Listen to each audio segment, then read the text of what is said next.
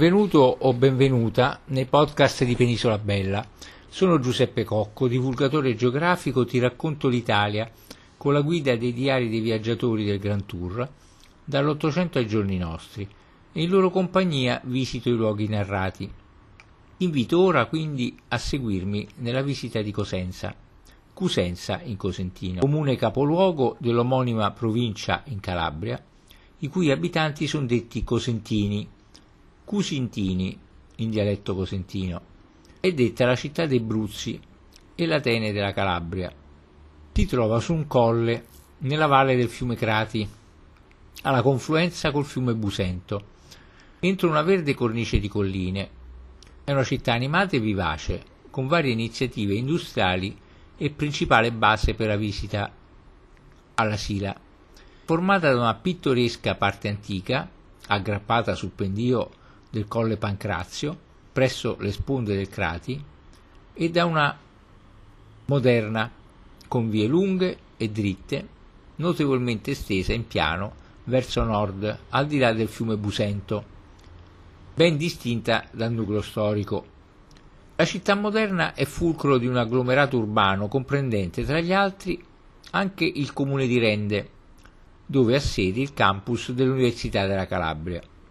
Cosenza quindi si trova da un'altitudine pari a 238 metri sul livello del mare, quota riferita a Piazza Bilotti, mentre ha un dislivello altimetrico del territorio comunale di ben 402 metri, con il punto più alto situato a sud-est, sulla sponda destra di Tornaturo, a quota 589 e il più basso a nord in via Popilia in località Torrevecchia a quota 187. Il primo toponimo della città fu Cos o Cosa col K, forse richiamante l'otre di pelle dal greco Cus, sempre col K, dal significato di tagliato, giuntato, con cui probabilmente gli abitanti prendevano l'acqua nei due fiumi della città o si riparavano dalle intemperie. Successivamente, con i Bruzzi, diventata cosa o cossa con la C, passa a rappresentare una base indoeuropea significante caverna o grotta, quindi città di grotte costruita nel tufo. Mentre i romani, dopo la sconfitta patita per mano degli alleati Bruzzi di Annibale, avvenuta nel 201 a.C. circa, cambiarono il nome in Consentia o in latino Consensia per deviare l'attenzione dalla sconfitta e per ricordare il consenso dei due fiumi, cioè il loro congiungersi, come scrisse Livio, ubi Consentium Flumina. Cosenza è il capoluogo di provincia più a nord della Calabria e sorge sul Colle Pancrazio, detto U Castiadru, nella valle del fiume Crati, alla confluenza di quest'ultimo con il fiume Busento. Tale confluenza consente di distinguere l'area dell'insediamento primigenio, posta in alto, dalla città moderna sviluppatasi in piano il nucleo storico, meglio conosciuto come Cosenza Vecchia, rispecchia la comune struttura degli antichi insediamenti collinari, dominata da vicoli erti, stretti e tortuosi, lungo i quali si erge un'edificazione fatta di fabbricati minuti e palazzi signorili, inizialmente arroccati sul colle Pancrazio, ma successivamente anche sui colli Guarassano, e Torre Vetere a sinistra del Crati, mentre sono assai rare le abitazioni sui restanti quattro colli circostanti. L'intera area di insediamento è protetta ad ovest dalla catena costiera meridionale, lungo la quale svetta il monte Cocuzzo di formazione dolomitica calcarea, ritenuto da taluni erroneamente un vulcano spento, che separa la città dal Mar Tirreno e ad est dalla Sila, l'altopiano boscoso in cui vive ancora il lupo, animale totemico della città stessa. Fondata dai Bruzzi, che ne fecero la loro capitale nel 400 a.C., esercitò un ruolo egemonico nella regione sino alla conquista da parte dei Romani e dal 1500 assunse il ruolo di capoluogo della Calabria citeriore. Sebbene non esistano certezze sulla data di fondazione, la sua corrispondenza con l'antichissimo villaggio italico di Cos, o Cossa, col K, come abbiamo visto, presente nell'elenco delle città situate in Calabria, compilato nel 500 a.C. dallo storico greco Ecateo di Mileto, di cui si sono anche ritrovate delle monete risalenti al 420 a.C., che ne datano le origini almeno all'800 a.C., fu poi conquistata dai Bretti, popolo bruzio, che ne fecero la loro capitale, Metropolis, Ton, Brettion. Come ho già detto, con i Bretti cambia il suo nome in Cossa o Cosa con la, con la C iniziale. La città si sviluppò rapidamente e giunse ad esercitare il proprio controllo anche sulla Lucania e su quasi tutte le città della Magna Grecia calabra, che caddero una dopo l'altra sotto i continui attacchi dei Bruzzi. Quando poi il territorio venne sottomesso dai Romani, Cosentia divenne un importante stazio lungo la via Capua Regium Sotto l'impero di Augusto assunse le caratteristiche di città commerciale che mantenne sino all'età tardo-imperiale. Il re dei Visigoti, generale dell'esercito romano Alarico, dopo il sacco di Roma del 410, morì a Cosenza per malattia, venendo sepolto vicino al fiume Busento. Ma sempre a proposito della storia di Cosenza, Cosenza, secondo Strabone, fu l'antica metropoli dei Brezzi o Bruzzi. Accettò presto però i vantaggi della civiltà magnogreca, di cui ha restituito le tracce con una notevole monetizzazione di bronzo, oggetti d'arte e alcune epigrafi. Nel 331 cadde in potere di Alessandro il Molosso, re dell'Epiro, venuto in Italia a combattere i Lucani su invito dei Tarantini. Sconfitto e ucciso in battaglia, si dice che venisse sepolto qui. Durante la seconda guerra punica, poi, Cosenza parteggiò più per Annibale che per i Romani e nel 204 a.C. fu da questi definitivamente occupata.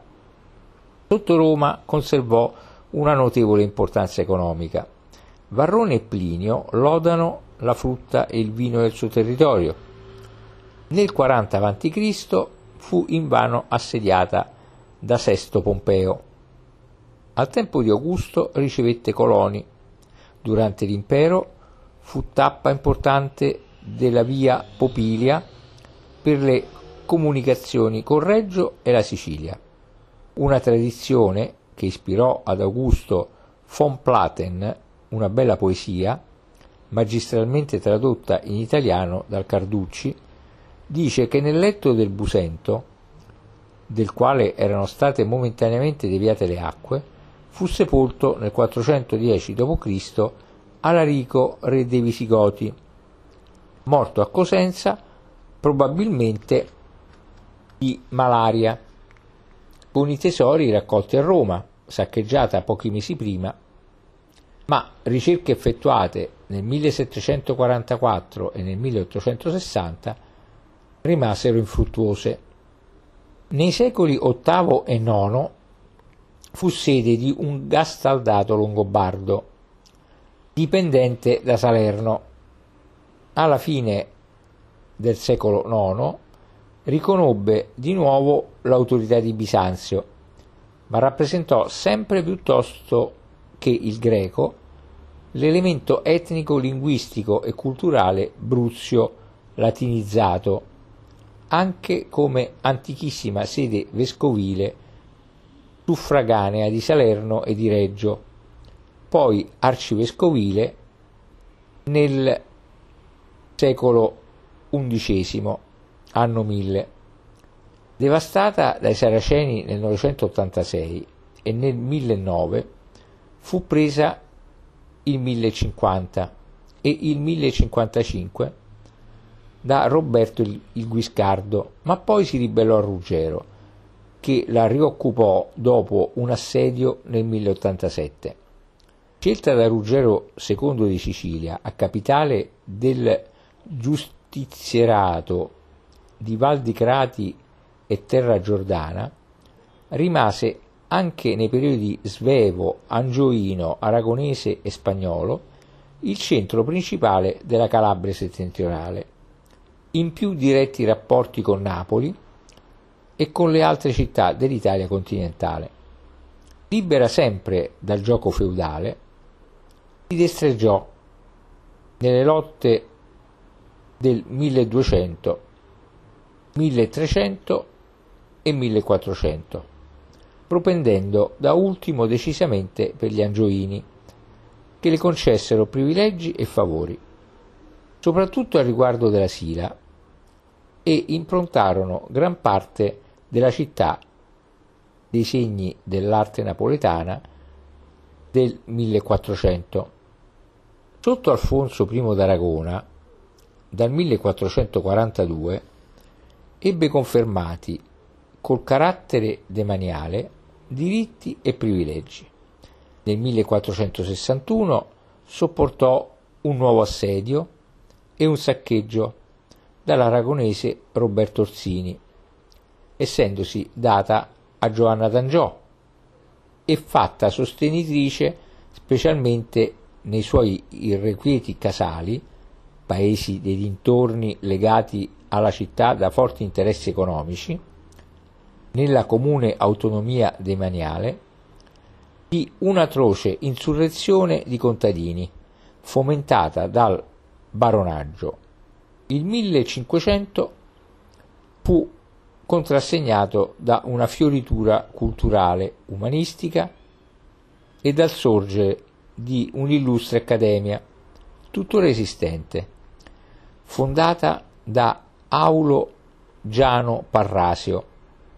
Della vita culturale cosentina fece parte anche l'opera del grande filosofo Bernardino Telesio, che influì notevolmente nell'impostazione, in senso moderno, dei criteri della ricerca scientifica. Cosenza conservò nei secoli successivi l'importanza di centro amministrativo, economico, culturale, artistico e religioso. Fu sotto gli aragonesi capitale della Calabria Citra Neetum, poi della Calabria Citeriore.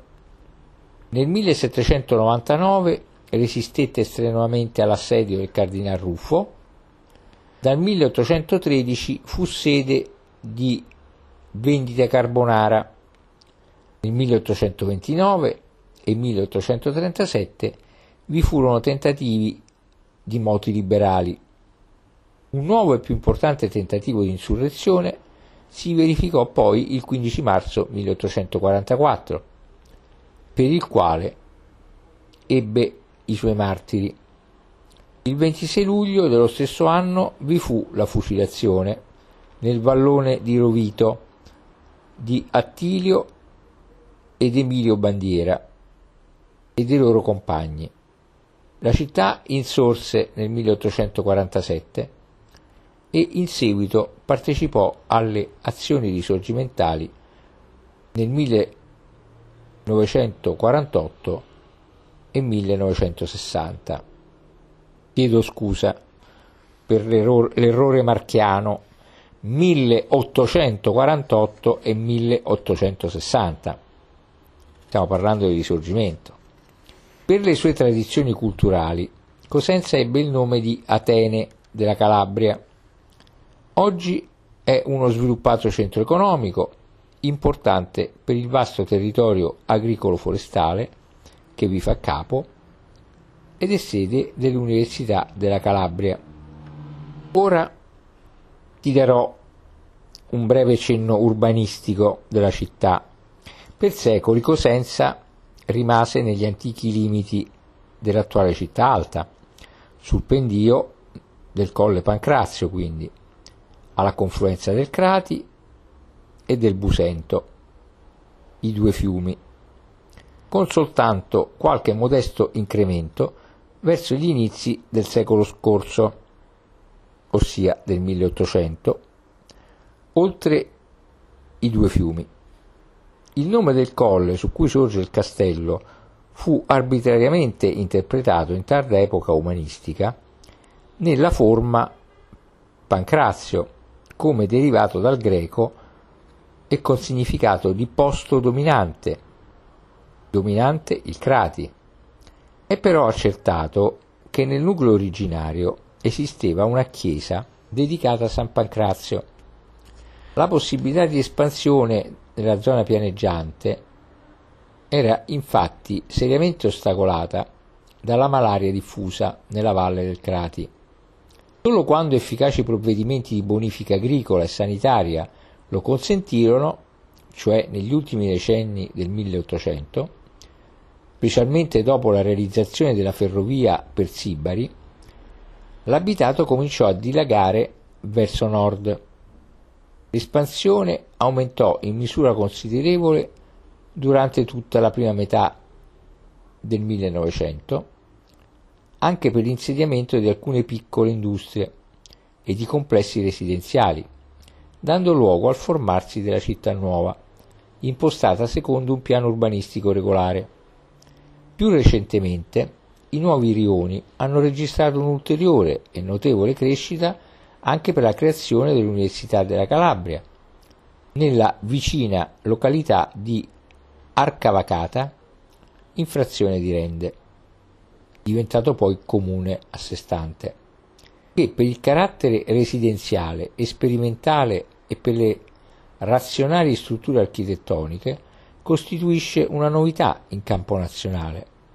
Le due parti della città, pur essendo tra loro in contrasto per fisionomia ambientale e struttura, formano però un tutto molto animato e caratteristico cui fa da sfondo una bella serie di colli e monti densamente coltivati o boscosi, abitati sino a notevole altitudine. Vieni con me, ora visitiamo la città. La visita richiede almeno mezza giornata, da dedicare soprattutto al patrimonio monumentale ed ambientale della parte antica. Il giro dovrebbe in ogni caso essere integrato con una visita, sia pur veloce, agli animati rioni nuovi della città. Per un'adeguata ricognizione della realtà storico-artistica di Cosenza non debbono e non possono comunque essere trascurati il bellissimo Duomo, le antiche chiese di San Domenico, San Francesco di Paola, San Francesco d'Assisi il museo civico ed il castello. Il punto più consigliabile per iniziare il giro di visita alla zona centrale e agli interessanti quartieri della città antica è la piazza Tommaso Campanella, che si apre sulla riva sinistra del Busento, dove si incontrano la città nuova con la vecchia. Nel lato orientale della piazza sorge la chiesa di San Domenico, fondata assieme al convento annesso.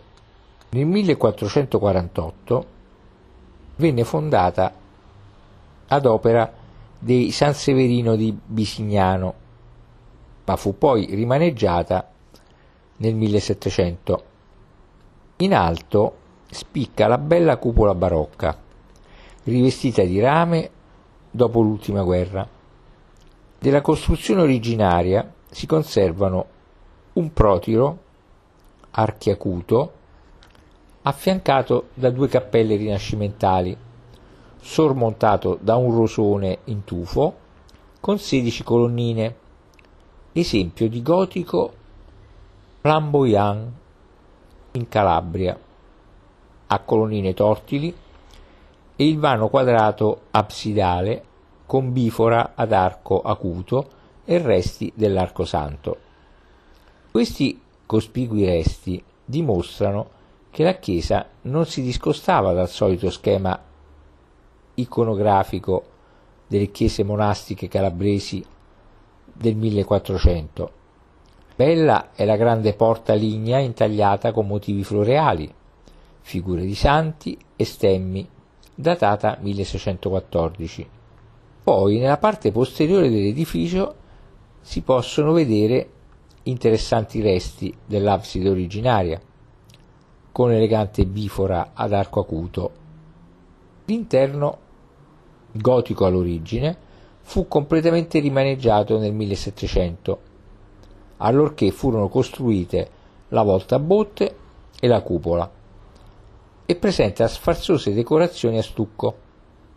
L'antico coro, separato nel 1700 dalla navata, da cui vennero eliminate le cappelle, lascia intravedere i caratteri gotici iniziali. Non starò qui a dilungarmi a raccontarti tutto ciò che con- contiene l'interno della chiesa, che come puoi ben immaginare è piena di opere d'arte. Lascio a te l'eventuale scoperta durante una visita. Continuo invece presso la chiesa a sinistra, dove è la caserma Fratelli Bandiera, insediata nell'antico monastero domenicano, un tempo studio generale, in cui fu ospite, tra l'altro, Tommaso Campanella, il filosofo. Il monastero fu fondato assieme alla chiesa e danneggiato nell'ultima guerra. All'interno è visitabile, rivolgendosi al corpo di guardia, il chiostro con arcate sostenute da pilastri e portali del tipo catalano durazzesco. Al centro del cortile è una vera da pozzo con stemma de ruffo. Quindi da piazza Campanella ci dirigiamo a sud e varcando il Busento sul ponte Martire giungiamo in piazza Valdesi, dove troviamo il palazzo che ospita la Soprintendenza ai beni architettonici, artistici e storici della Calabria. Da questa piazza, salendo a sinistra per il corso Telesio, saremo nel cuore della parte antica di Cosenza, dove è il Duomo. Imboccando invece nel lato settentrionale della piazza Campanella la via Quattro Mani, giungeremo in breve nella piazza 20 settembre, nel cui lato meridionale prospetta il moderno e monumentale palazzo del municipio, e in quello settentrionale la chiesa della Madonna del Carmine, con l'annesso convento attualmente adibito ancora una volta a caserma, questa volta dei carabinieri. Recenti restauri alla chiesa hanno rivelato, sotto la veste neoclassica, l'esistenza di una chiesa del 1500 e di una successiva del 1756. Il convento fu definitivamente soppresso nel 1809, ai tempi di Napoleone, e la chiesa fu molto danneggiata dal terremoto del 1854. La piazza 20 settembre comunica a ovest con il corso Mazzini, una delle arterie più importanti e animate della parte nuova della città, e ad est con la piazza Matteotti, dove la stazione ferroviaria, quella dello Stato, adiacente a quella delle ferrovie calabro-lucane. Se prendiamo da piazza Matteotti, nei pressi della chiesa della Madonna del Carmine, la via Alarico, che volge a destra in salita, sovrappassiamo la ferrovia e varchiamo il Crati sul ponte Alarico, al di là del fiume Volgendo a destra, nel corso plebiscito, che rasenta a sinistra il fianco della chiesa di San Francesco di Paola, costruita con l'annesso ex convento a partire dal 1510 sul luogo di una precedente chiesetta dedicata a Santa Maria di Loreto, rimodernata nel 1720, vediamo la cupola che venne rifatta dopo la demolizione per il terremoto del 1854 e siccome altri danni subì la chiesa per il terremoto del 1908, dovettero essere ricostruite anche la parte della volta,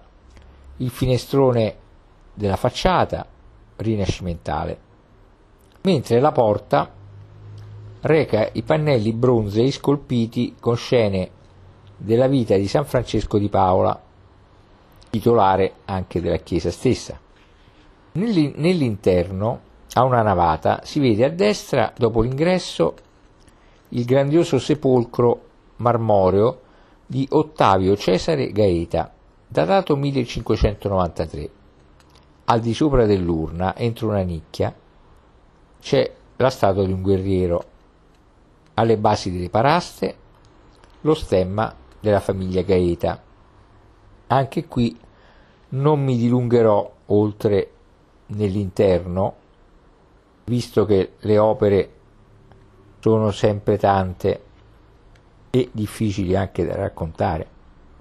Quindi, riportandoci nel largo davanti a San Francesco di Paola, troviamo un'altra piccola chiesa, quella del Santissimo Salvatore, che in origine era l'oratorio della Confraternita dei Sarti, fondato nel 1565, e attualmente parrocchia bizantino-albanese con portale in pietra del 1707.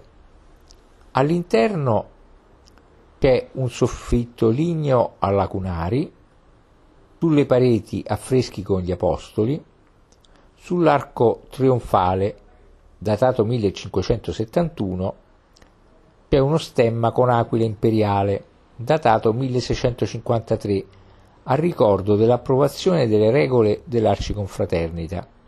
A sinistra della chiesetta, da un parapetto, verso il Crati, si gode un ampio panorama della città. In alto si vede il castello e in basso la confluenza del Busento nel Crati. Infine, a destra, i quartieri moderni. Seguendo ora il corso plebiscito, arriviamo alla piazza Ortale, ove poco a sinistra, in una via laterale, sorge la chiesa di San Gaetano, con antico portale in pietra di artigiani roglianesi. Nell'interno, in sagrestia, c'è una statuetta marmorea rappresentante la Madonna col bambino, di arte senese del 1400, proveniente dall'oratorio del suffragio. Sempre nella sacrestia pregevoli argenterie, tra cui uno stensorio di artista napoletano del 1700, un crocifisso in legno e argento del 1700, una coppia di candelieri di un argentiere napoletano del 1800.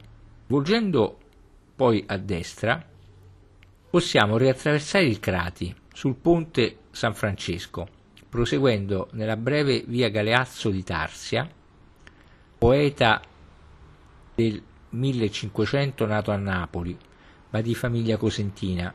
Nel vicino caratteristico vicolo dei Casciari possiamo vedere il palazzo ritenuto dei Tarsia del 1400 con portale in pietra affiancato da due medaglioni. La via Tarsia bocca presto nell'animato e pittoresco Corso Telesio, principale arteria della parte antica di Cosenza, chiamata fino al 1898 strada dei mercanti e strada degli orefici. Percorrendo il corso verso sinistra giungiamo in breve nella piazza del Duomo, dove prospetta appunto il bellissimo Duomo, costruito in forme romaniche verso la metà del 1100 e purtroppo in parte rifatto dopo il 1184 in seguito ai danni di un disastroso terremoto. L'interno è a tre navate, divise da grandi pilastri rettangolari con capitelli molto bassi, a vario disegno, e con presbiterio sopraelevato. L'abside purtroppo è stata manomessa, quanto da ricerche fatte è stato accertato che era semicircolare con contrafforti radiali, mentre ora è stata rifatta arbitrariamente con forme borgognone. Nel transetto sinistro si trova la tomba di Isabella d'Aragona, molto bella, moglie di Filippo III l'Ardito, re di Francia, morta a Cosenza nel 1271 per una caduta nel fiume Savuto, mentre tornava dall'Oriente attraverso la Calabria.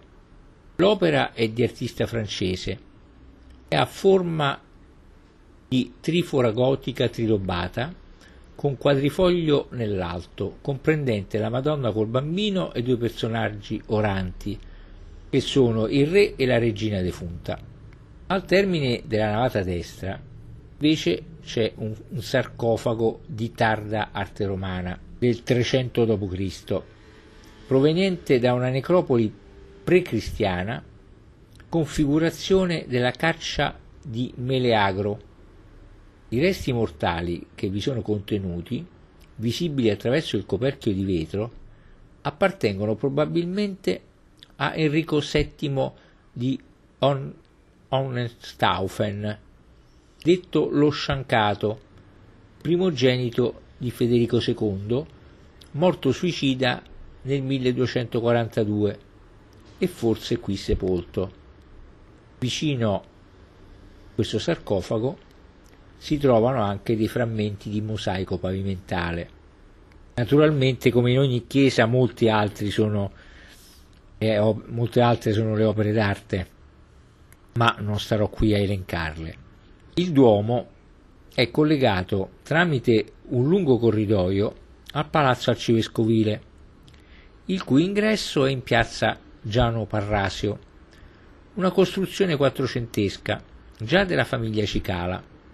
Naturalmente anche qui in alcuni ambienti si conservano numerose e pregevoli opere d'arte. Tra le altre cose c'è una raccolta comprendente una notevolissima e ricca collezione di oreficeria, tra cui la celebre Tauroteca, ossia il reliquiario della Santa Croce, che contiene una reliquia alla base della figura del Pantocrator, eseguita nelle officine imperiali del Tiras di Palermo verso il 1100 e donata da Federico II di Svevia alla cattedrale di Cosenza in occasione della sua consacrazione il 30 gennaio 1222. L'opera, insigne e preziosissima, è a forma di croce, potenziata, in lamina d'oro applicata ad uno scheletro di legno ed è arricchita da filigrane, smalti e pietre preziose. Sul recto il crocifisso con i piedi inchiodati disgiunti, al di sotto una roccia su cui è conflitta la croce. Ai lati del crocifisso la Vergine Addolorata e San Giovanni Evangelista. Nel medaglione in alto San Michele Arcangelo, in basso è raffigurata l'etimasia, ossia la preparazione del trono per il ritorno di Cristo. Sul verso, invece, il Pantocrator, Torna la reliquia, altre placchette smaltate. L'opera purtroppo ha subito notevoli danni, tra cui la perdita delle gemme ai piccoli lobby di contorno. A un malaccorto restauro si devono le pietre false la piccola croce che contorna la reliquia. La stauroteca è adattata a una ricca base d'argento dorato, originariamente piedistallo di uno stensorio, opera di oreficeria spagnola del 1400. Il fusto ha una ricca struttura architettonica con fitta decorazione. Sul piede il monogramma IHS e stemmi dei Domenicani e dei Torquemada. Allo stesso periodo e alla stessa bottega appartiene un pregevole calice d'argento in finissimo lavoro, a sbalzo e belle decorazioni. Probabilmente il committente delle due opere, piedistallo e calice, potrebbe essere il domenicano Juan de Torquemada, cardinale del 1439, zio del famoso capo d'inquisizione in Spagna. Vi si trovano numerosi altri oggetti di argenteria, tra cui calici, pistidi, ostensori, reliquiari dei secoli XVII fino al XIX, ossia dal 1600 al 1800.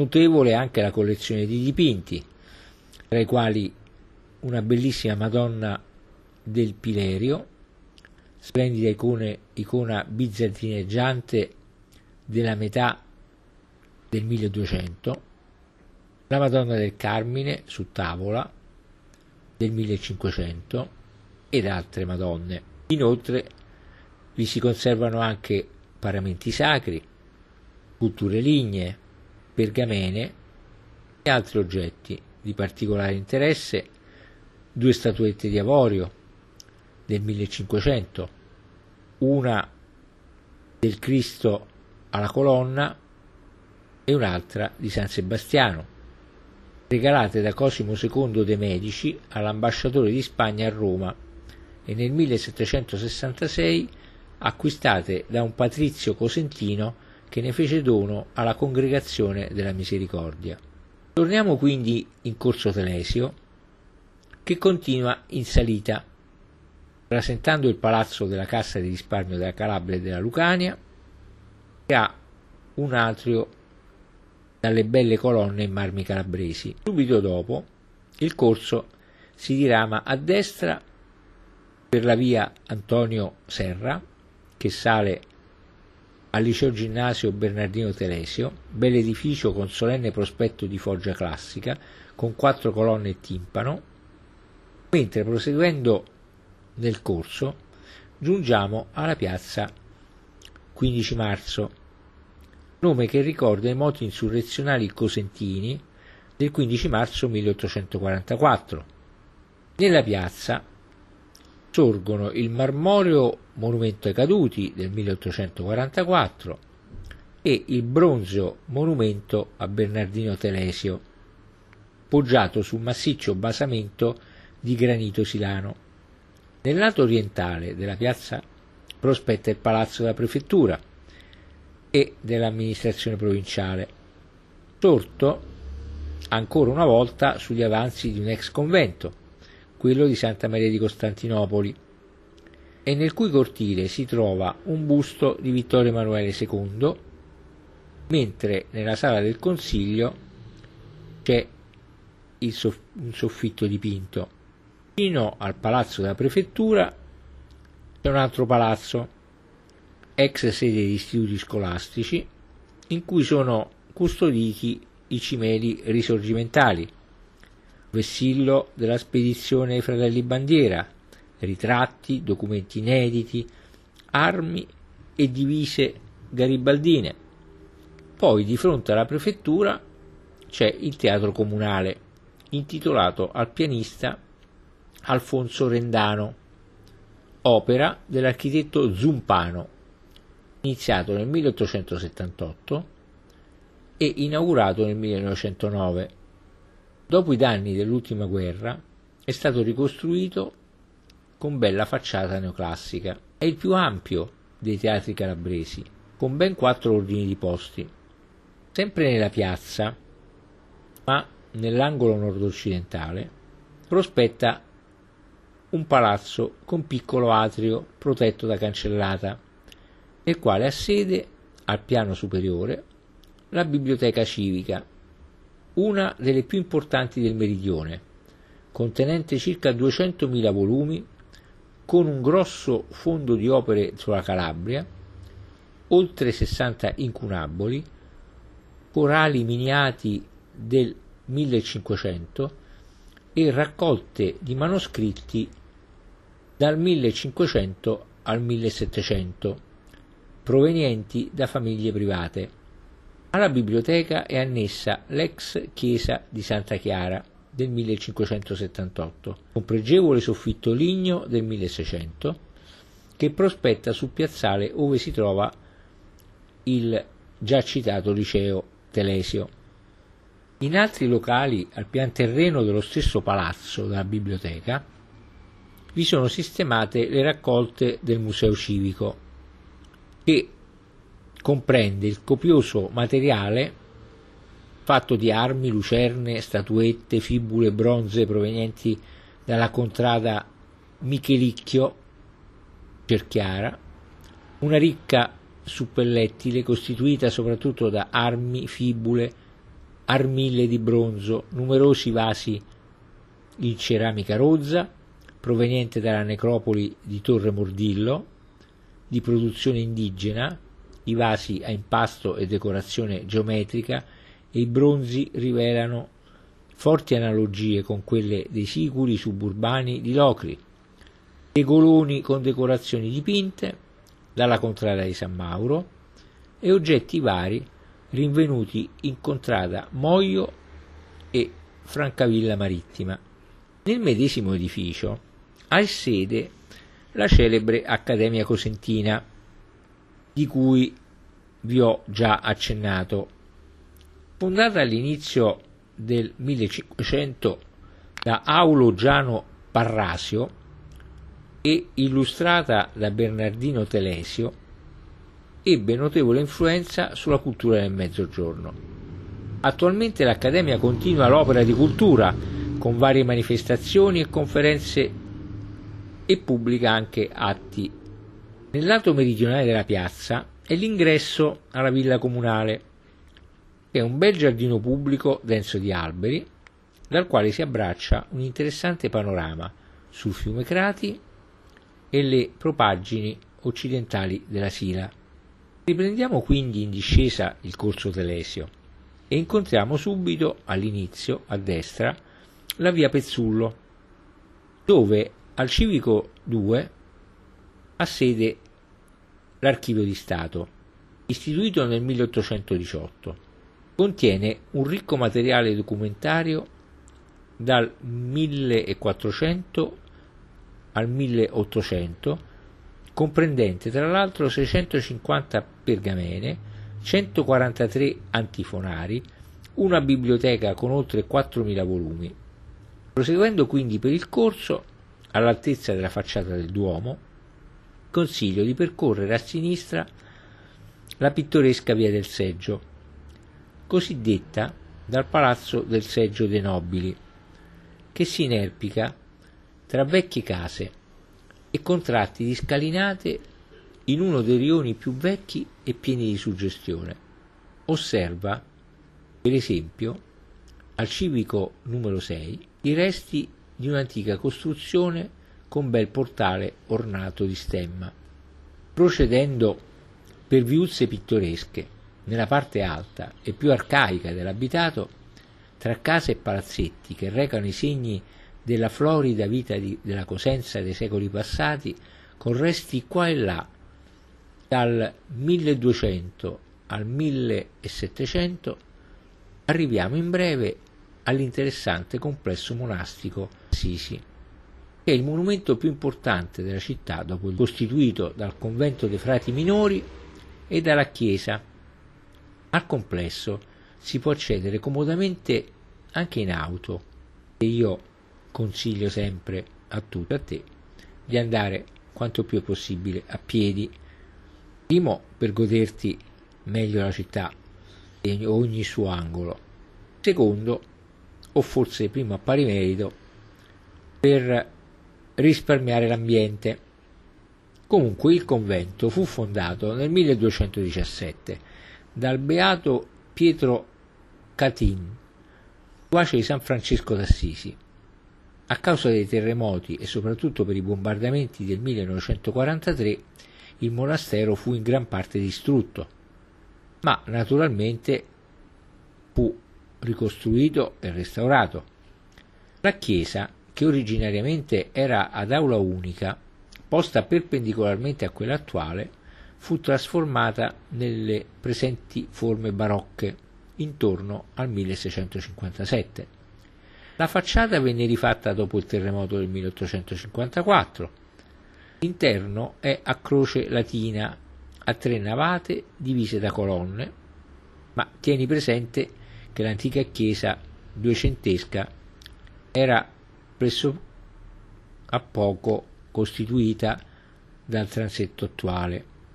Ha un grandioso altar maggiore ligneo settecentesco e nella navata maggiore varie tele notevoli.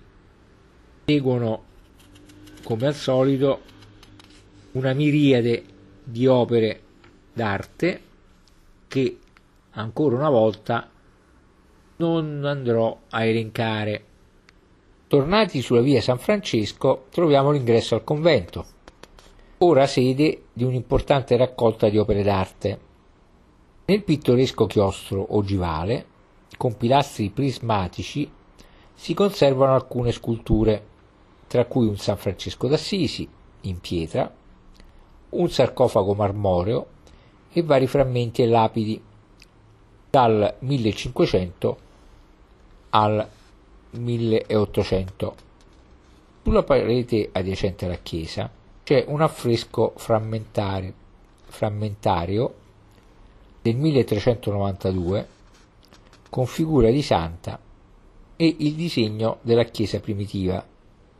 Da una porta in cristallo possiamo accedere ad alcuni ambienti dove sono custodite pregevoli opere d'arte provenienti da varie chiese della regione. Ne elenco alcune tra le più importanti, tra le più belle. San Ladislao di Simone Martini, San Giovanni Battista e la Passione di Cristo, San Giovanni Battista e la Madonna, e Sant'Agostino e San Giacomo, di Bernardo Daddi, Storie della Passione di Cristo, provenienti dalla chiesa di Santa Maria della Consolazione di Altomonte, la Madonna della Porta, dalla chiesa dell'Immacolata di Scilla, piccolo retablo. Il retablo è una pala d'altare diffusa come elemento decorativo in Spagna e in America Latina, composta da vari scomparti dipinti alternati a scomparti in rilievo e questo piccolo retablo proviene dalla chiesa San Francesco d'Assisi a Cosenza, quindi gioca in casa.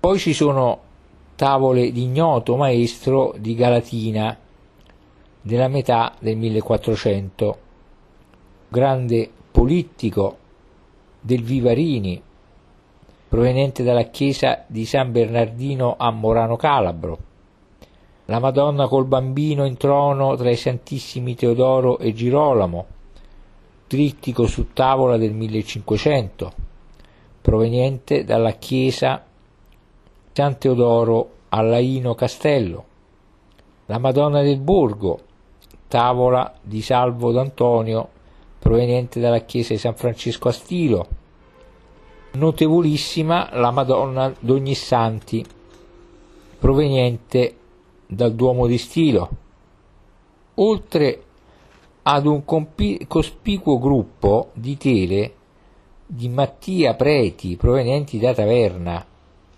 il Caravaggio della della Calabria. Presso la chiesa, poi, possiamo vedere resti di mura romane in opus reticulatum e di un'aula oppure di un'abside appartenuta a un'antica costruzione, forse benedettina. Il quartiere che si estende tra la chiesa di San Francesco d'Assisi e Corso Telesio costituisce un complesso di grande interesse. È formato da case modeste, alcune con caratteristiche scale esterne e pergolato dette vignani e da palazzetti signorili, in un pittoresco susseguirsi di viuzze ombrose, gradinate e sottopassaggi. Numerose sono le tracce di architettura in prevalenza quattrocentesca, mostranti chiari influssi napoletani e catalani.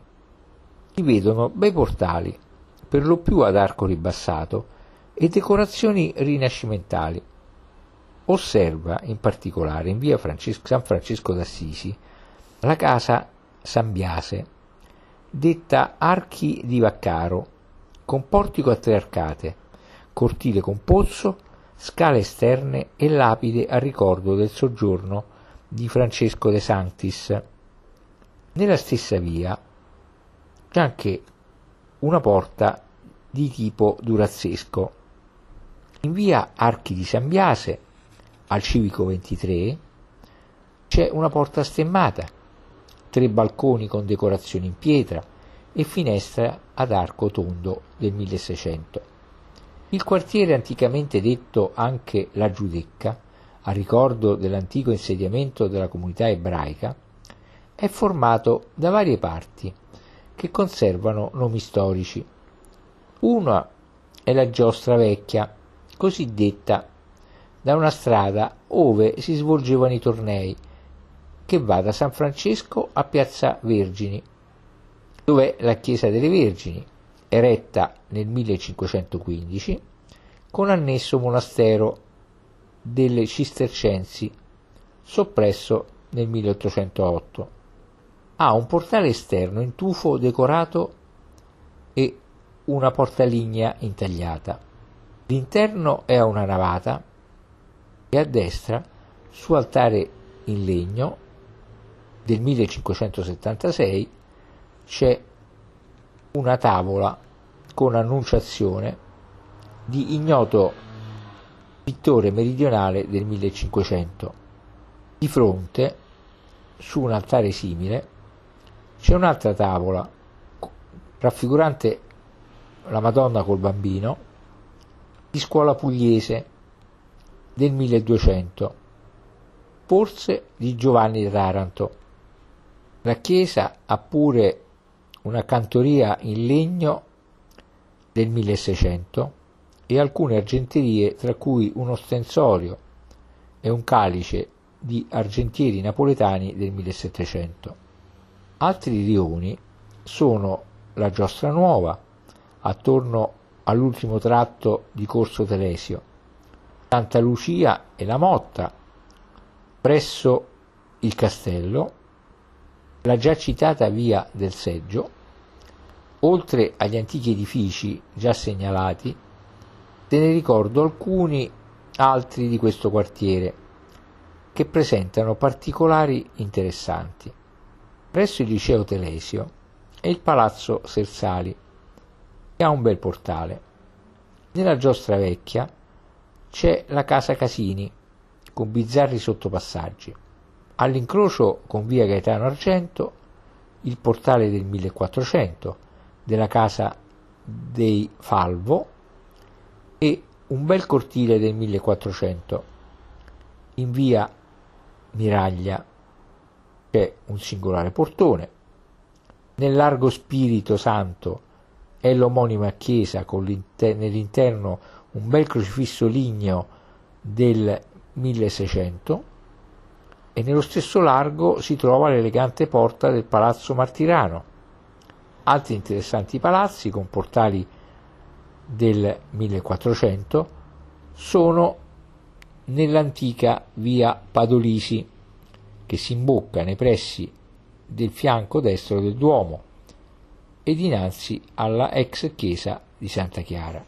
Ora, tornando alla chiesa di San Francesco d'Assisi, da questa, prendendo una gradinata nel primo tratto ad arcate, seguita da alcune rampe, possiamo salire al corso Vittorio Emanuele, nel punto in cui si trova un istituto scolastico.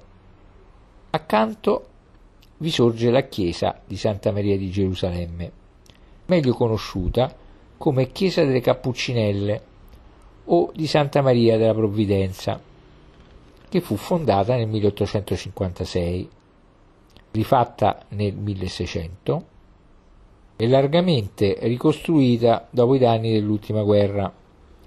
Nella semplice facciata si apre un portale in tufo sormontato da un grande rosone cinquecentesco con robusta cornice a torciglione. L'interno ha una sola navata con pulpito in noce del 1600, ha in alto, entro riquadri, affreschi dei secoli XVI e XVII, 1500 e 1600.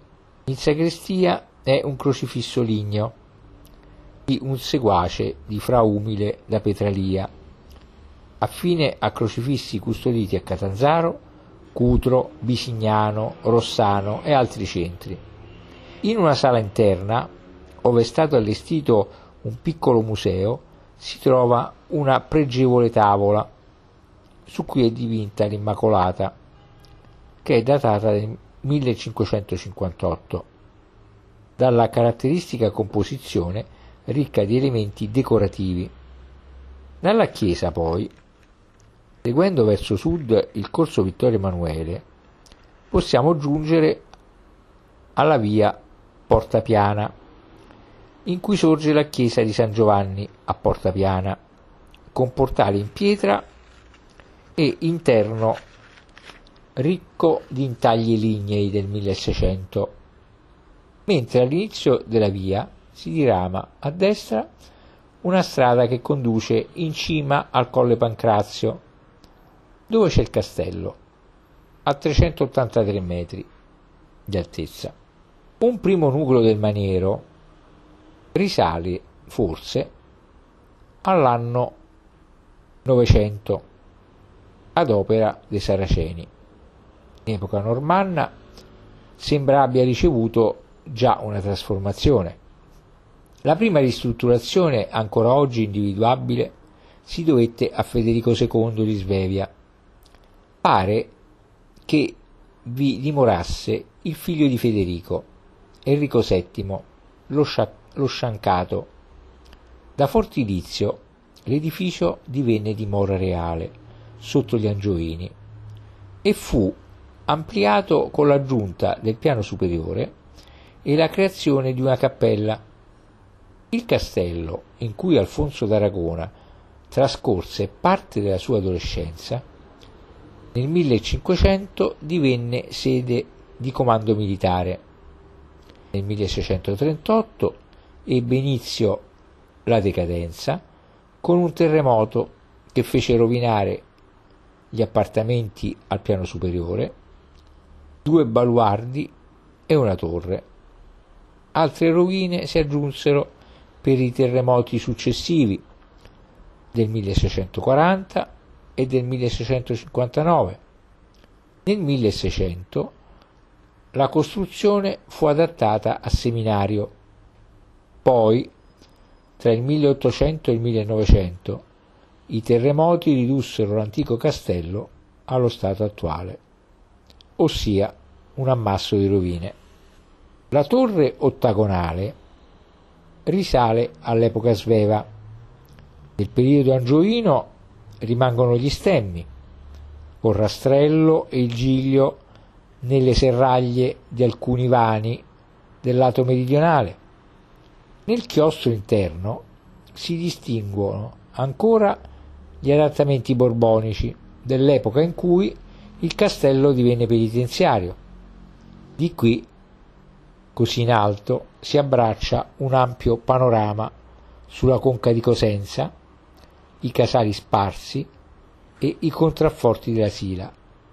Tornati alla via Porta Piana, nel fondo c'è la chiesa di Santa Maria della Sanità, costruita nel 1481, restaurata nel 1759, che ha un portale in tufo di Mendicino, opera di artigiani di Rogliano del 1700.